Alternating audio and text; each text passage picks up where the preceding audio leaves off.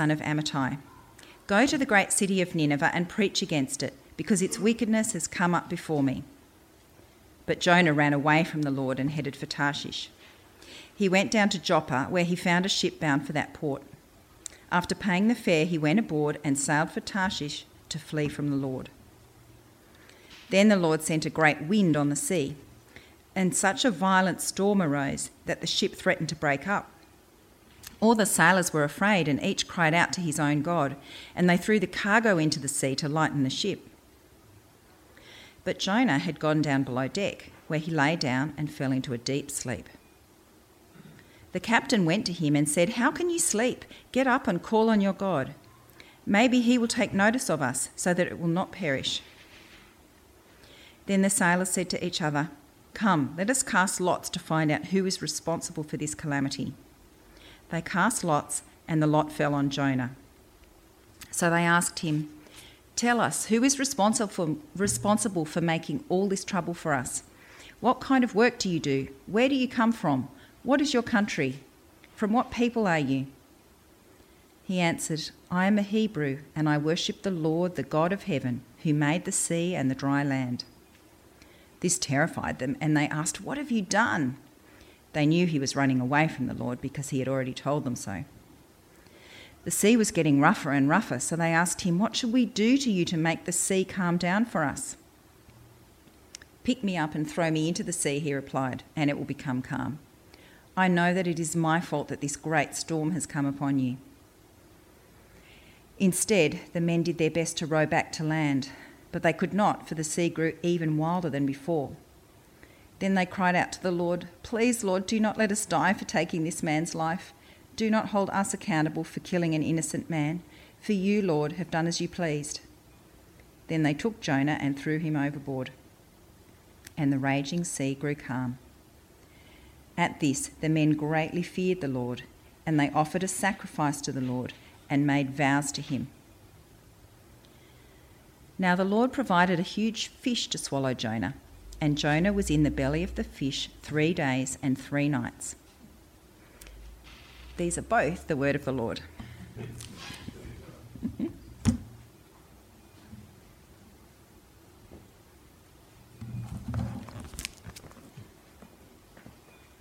Thanks, Lorna. Good morning, all. Good to see you this morning. I'll pray and then we'll look at Jonah chapter 1.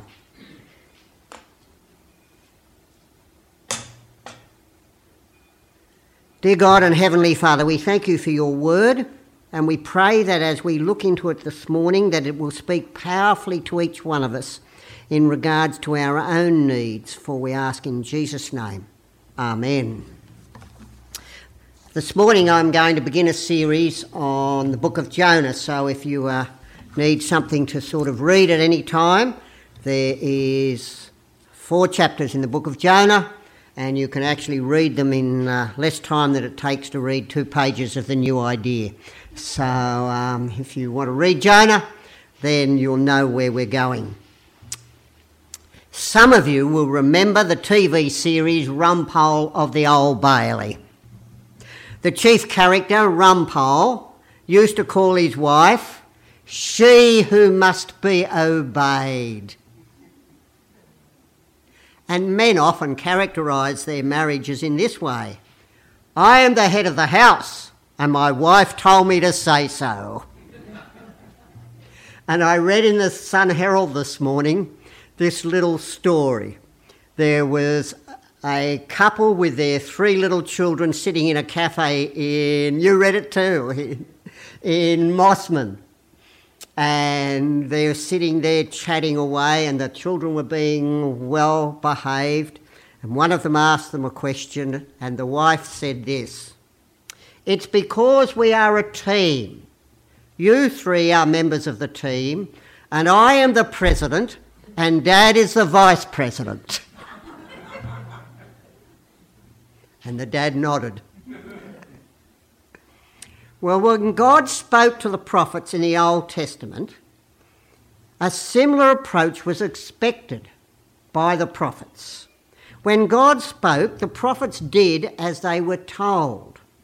They never, never, never disobeyed God. Two examples. Elijah's response to the word of God comes this way. In 1 Kings chapter 17 and verse 3, it says this Then the word of the Lord came to Elisha Leave here, turn eastward, and hide in the Kerith ravine east of the Jordan. You will drink from the brook, that, and, and I have ordered the ravens to feed you there. And then the passage says, So he did what the Lord told him. In Jeremiah, we read these words Take the belt you bought and are wearing around your waist, and go down to, pa- down to Perath, and hide there in the crevice in the rocks. And so I went and hid in Perath, as the Lord told me. But when we turn to Jonah, we see the reverse. God is aware of the great city of Nineveh and of the Assyrians. And he wants Jonah to go and preach there. And like Elijah and Jeremiah, Jonah hears God clearly and determines to go on a thousand kilometre trip in the other direction. He has been told to go east and he went west. It is as if he was told to go to New Zealand and he went to Perth. Why did, ob- did Jonah object and refuse to do what God told him? Three reasons. First of all, fear for his own life. It's a good reason. The Assyrians were cruel people, they were cruel warriors.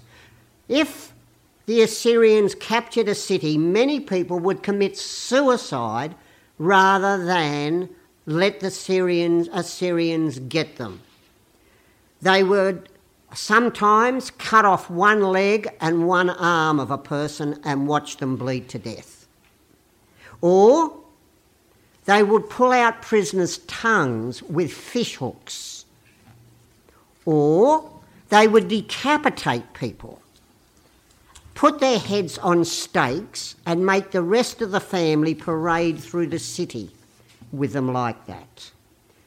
Now, I guess you and I would not want to fall into the hands of those people.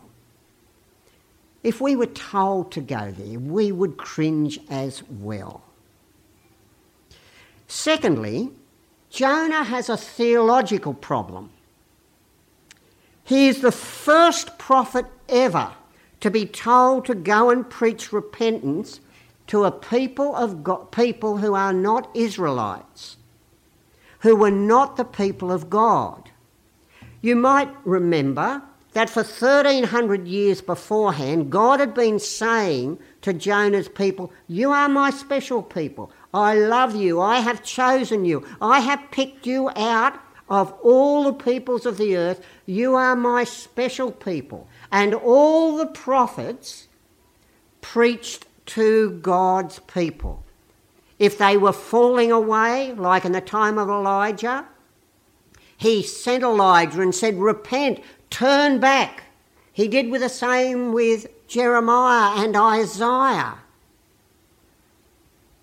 So they were his special people and God sent someone, a prophet, to speak to them. But now, for the first time ever, God sends a prophet to people who are not God's people in that special way. And Jonah says, No, this can't be right.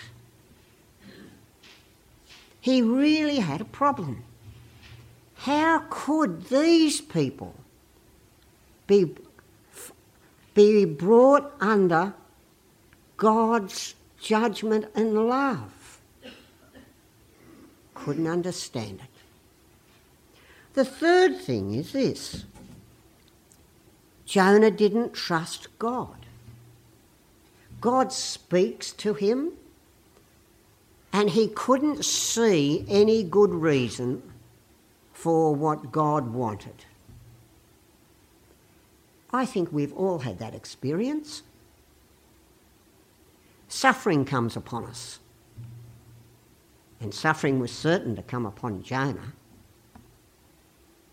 And we wonder what God is doing. We ask the question in many ways why does God love me? But it boils down to does God know what is best for me? And as far as Jonah was concerned, no. God didn't know what was best for him. He would do what was best for him. You see, Jonah was a man with a job that he didn't want to do. He didn't mind preaching, but he would choose his own pulpit. And when God gives him a preaching engagement in Nineveh, Jonah is not impressed. As a determined man, Jonah is actually prepared to give up everything. It is, it is no small thing for an Israelite to leave his country. It is no small thing for an Israelite to move away from his temple. Which symbolically is being under the presence of God. And so Jonah, as verse 3 says to us, but Jonah ran away from the Lord. Now, there are two ways in which people run away from God. First is to actually reject God Himself like many people in our world, in our country, in our street. No, I'm not going to have anything to do with God. I'll leave him alone as long as he leaves me alone. Sometimes people are apathetic, sometimes people are actually antagonistic. The new atheists, for example. But I presume that the majority of us here are not in that category. And so the second way applies to each one of us. If you want to have a look with me at Colossians chapter 3, the second passage, the, uh, the, the, passage, the passage that, uh, first passage that Lorna read to us, here is how followers of God are to live.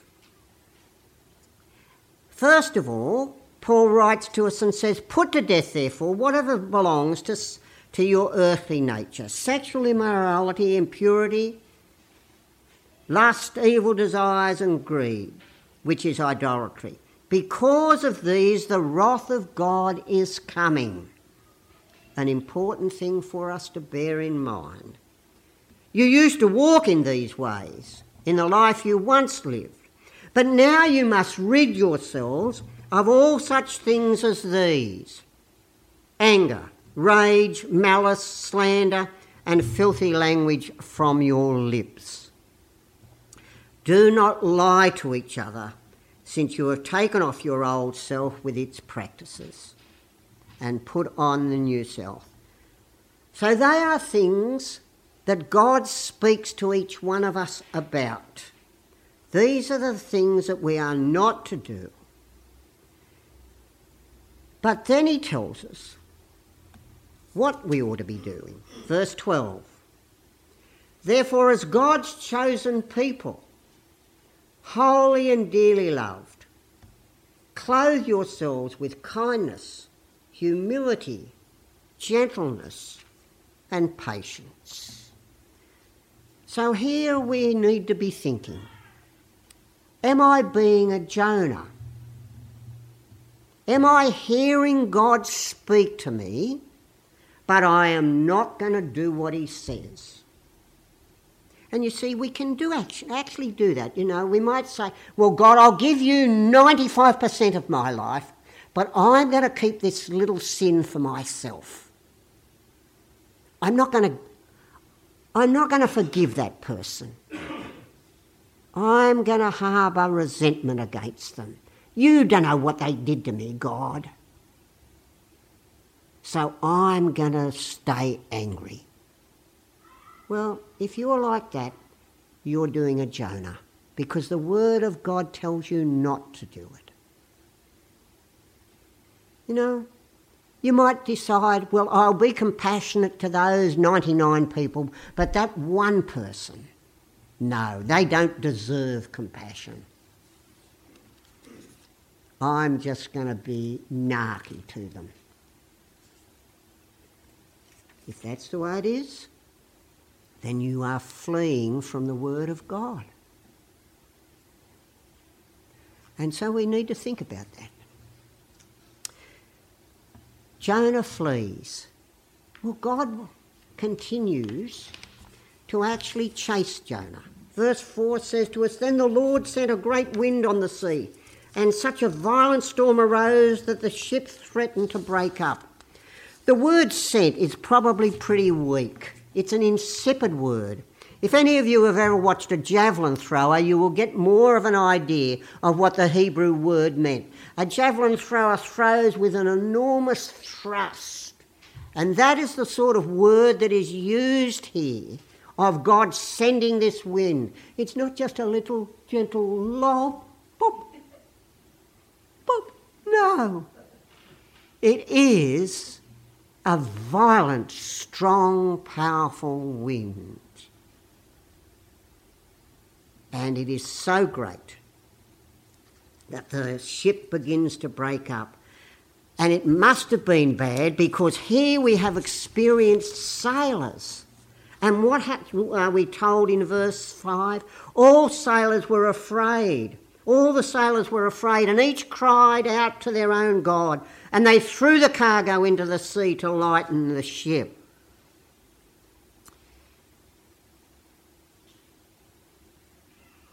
There are no atheists in foxholes or storms at sea.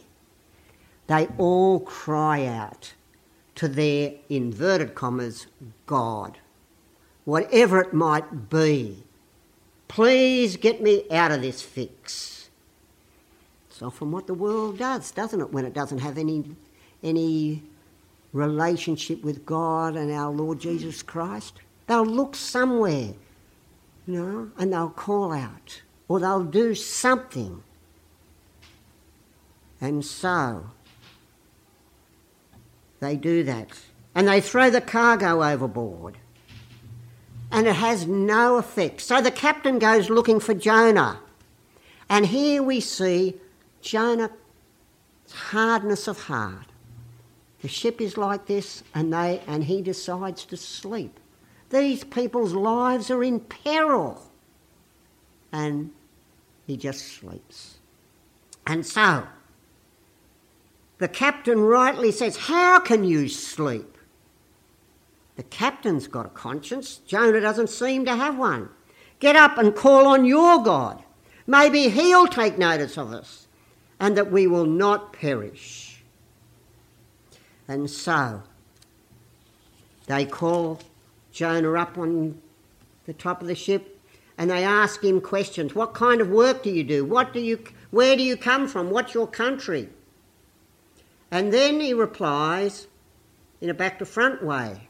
He says to them, I am a Hebrew. He tells them what country he comes from, then he says, I worship the Lord. And here's the ironic thing Jonah was running away from God, and yet he realizes that it is the God, that he can't get away from God. Because what does he say about God? He doesn't say, I worship the Lord, who is the God of a little plot of ground called is Palestine. You know, I worship the God of the Israelites, a little tribe. No. Who is this God that he worships that he's running away from? The God of heaven who made the sea and the dry land. It's ironic, isn't it? He thinks he can get he's going to run away from the presence of the Lord and yet he knows God controls all the earth and the sea. And that's what happens to people when they run away from God. Our thinking becomes confused and illogical and irrational. And how do they respond? Well, it's one of the greatest questions, I think, in the scriptures. What have you done? What parent hasn't said that to their kids or a spouse to their spouse? What have you done? You dope.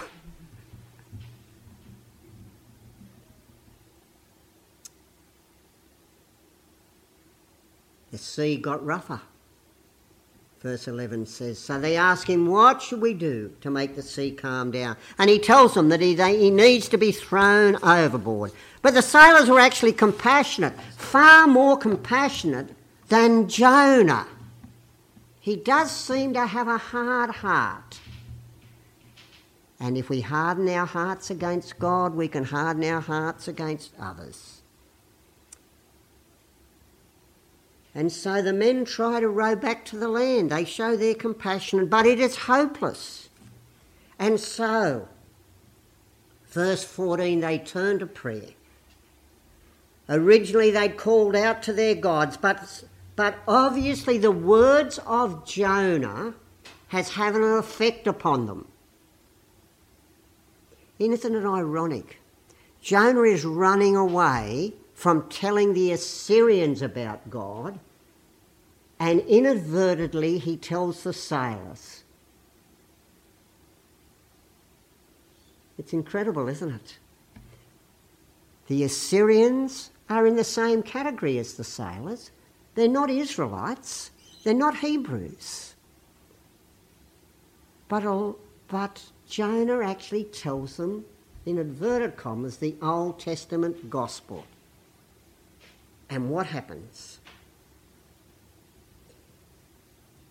They repent. They cry out, verse 14, then they cried out to the Lord, Please, Lord, do not let us die for taking this man's life. Do not hold us accountable for killing an innocent man. For you, O Lord, have done as you please. They understand the sovereignty of God. Now, obviously, Jonah May must have told them a lot more than what is in this chapter. He's very good at short sermons. When he gets to Nineveh, far better than me, he only gives an eight word sermon. You'll look forward to that, won't you? But at this, verse 16, at this the men greatly feared the Lord, and they offered a sacrifice to the Lord and made vows to him. These sailors do as a good Israelite would have done in those days. They come to know the God and they make a sacrifice and vow to Him. They don't know any other way at the moment. And so the sailors are delivered. Deliverance belongs to the Lord. What do we learn from this passage?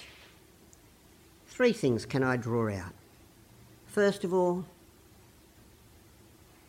if we're followers of the Lord Jesus, we need to be listening to his word and looking at ourselves and thinking, where is my sin? What am I cherishing here in my heart that I should be changing? What am I not being obedient to in regards to the Word of God? Am I not being a generous person when I should be? Am I failing to be kind in some way? Whatever it might be.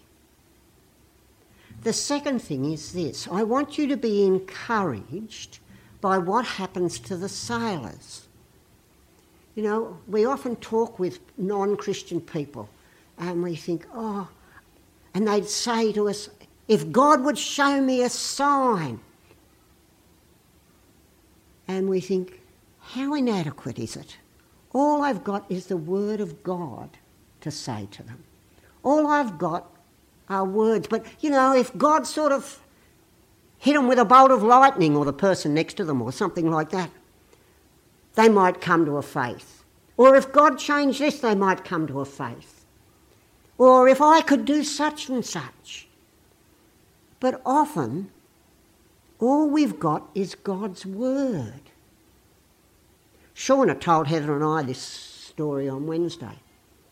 That Shauna went um, somewhere and met a man, and she started to talk to him, and it turns out he was a Christian guy, and asked what he did and found out and that he was a Christian. and she said, "How did you come to a faith in Jesus?"